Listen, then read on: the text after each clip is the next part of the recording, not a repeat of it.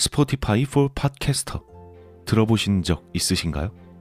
팟캐스트를 가장 쉽고 빠르게 만들 수 있는 플랫폼입니다. 반갑습니다. 기담 채널의 브레이든입니다.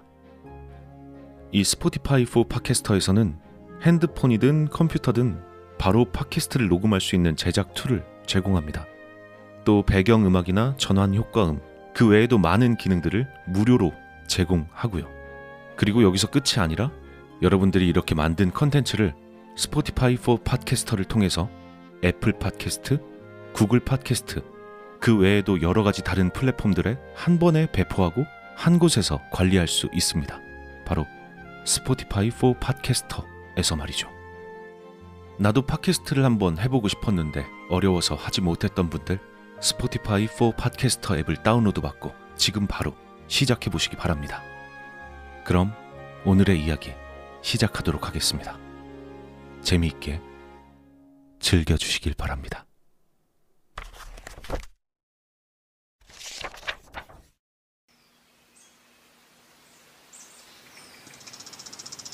때까칠한 새에 대해 알고 있는가? 참새와 비슷한 작은 새인데 이 새에겐 독특한 습성이 있다. 때까치는 벌레나 개구리, 쥐 등의 먹이를 사냥하고 그것들을 나뭇가지에 꿰어 매달아 둔다. 귀여운 외모와 다르게 꽤나 섬뜩한 습성인데 이를 때까치의 하얀 이해라고 부른다. 그리고 난 이 하얀 이해의 흔적을 어렸을 적 몇 번 본 적이 있다. 아마 열살 겨울방학 때였을 것이다. 그 무렵 맞벌이로 바빴던 부모님은 매년 방학만 되면 나를 시국 그 지방의 할아버지 집에 맡겼었다.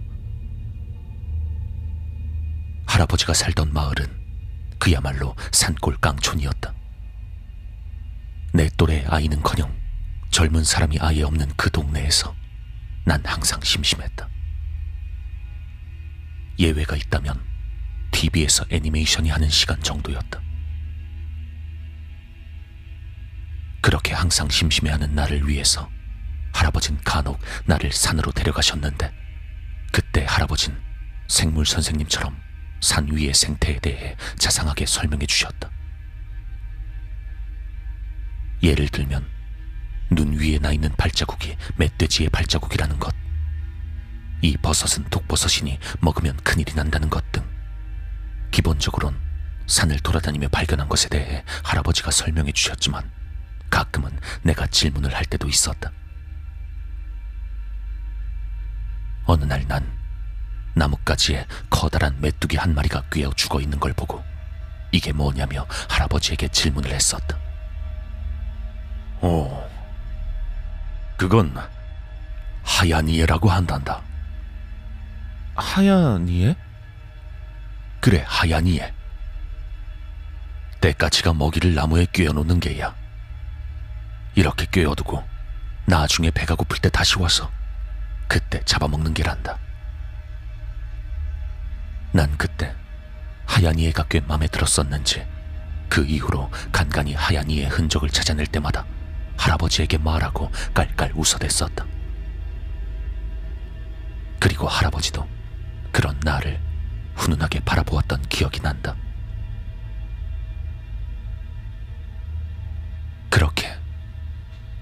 중간쯤 지났을 무렵 그날도 난 할아버지와 함께 산에서 놀고 있었다. 난 그때도 하얀 이에 꽂혀 있어서 눈을 빛내며 하얀 이의 흔적을 찾고 있었다. 하지만 그날은 아무것도 발견하지 못해 난 심통한 기분으로 하늘을 바라보다가 시선을 내렸다. 그 정면에 멀리 있는 나무가 보였다.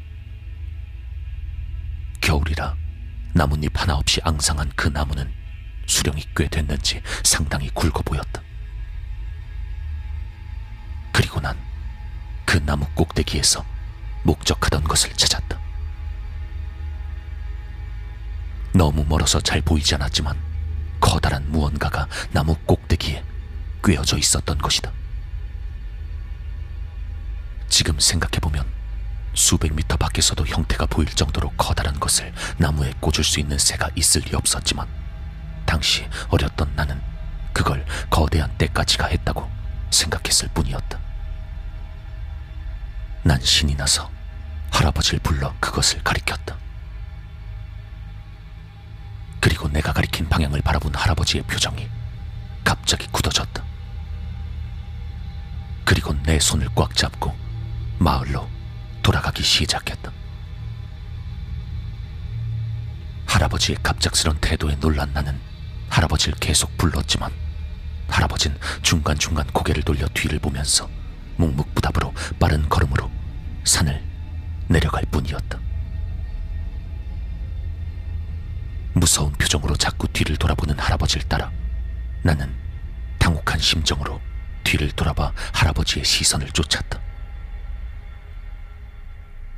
그리고 그때서야 내 눈에도 보였다. 커다란 하얀 이의 옆에 있는 나무 위에 무언가가 서 있었다. 전신이 새까맸지만 새하얗게 반짝이는 눈매만은 흉흉한 기세로 우리를 바라보고 있었다.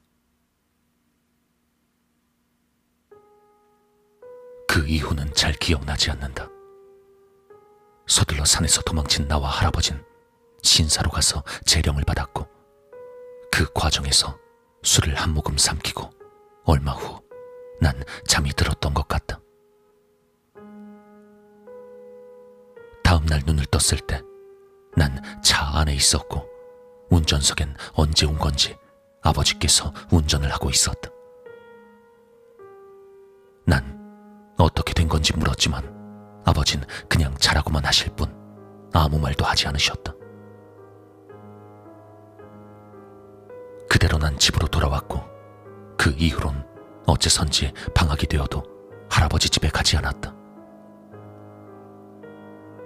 그리고 다음해 가을 할아버지가 산에서 실종됐다. 무슨 일이 일어났는진 아직도 모르고 있다. 아버진 아무 말씀 안 하셨고 솔직히 나도 가능한 알고 싶지 않았다. 그래서 오랫동안 잊고 있던 기억이었던 것이다. 오늘 아침에 별 생각 없이 봤던 자연 다큐멘터리에서 때까치의 하얀 이의 습성이 나왔었다. 그리고 잊고 있던 내 기억도 동시에 되살아났다. 다큐멘터리에선 하얀 이애가 사실 먹이를 보존하는 것이 아닐 가능성이 높다고 했다. 나무에 꽂아둔 먹이를 먹을 때도 있지만 먹지 않을 때가 더 많다고 한다. 그때 내가 보았던 새까만 그것은 어땠을까? 먹이를 보존했던 것일까? 아니면 다른 이유가 있었던 것일까? 궁금하긴 하지만 굳이 알고 싶지 않다. 그리고 난 아직도 산에 가지 않는다.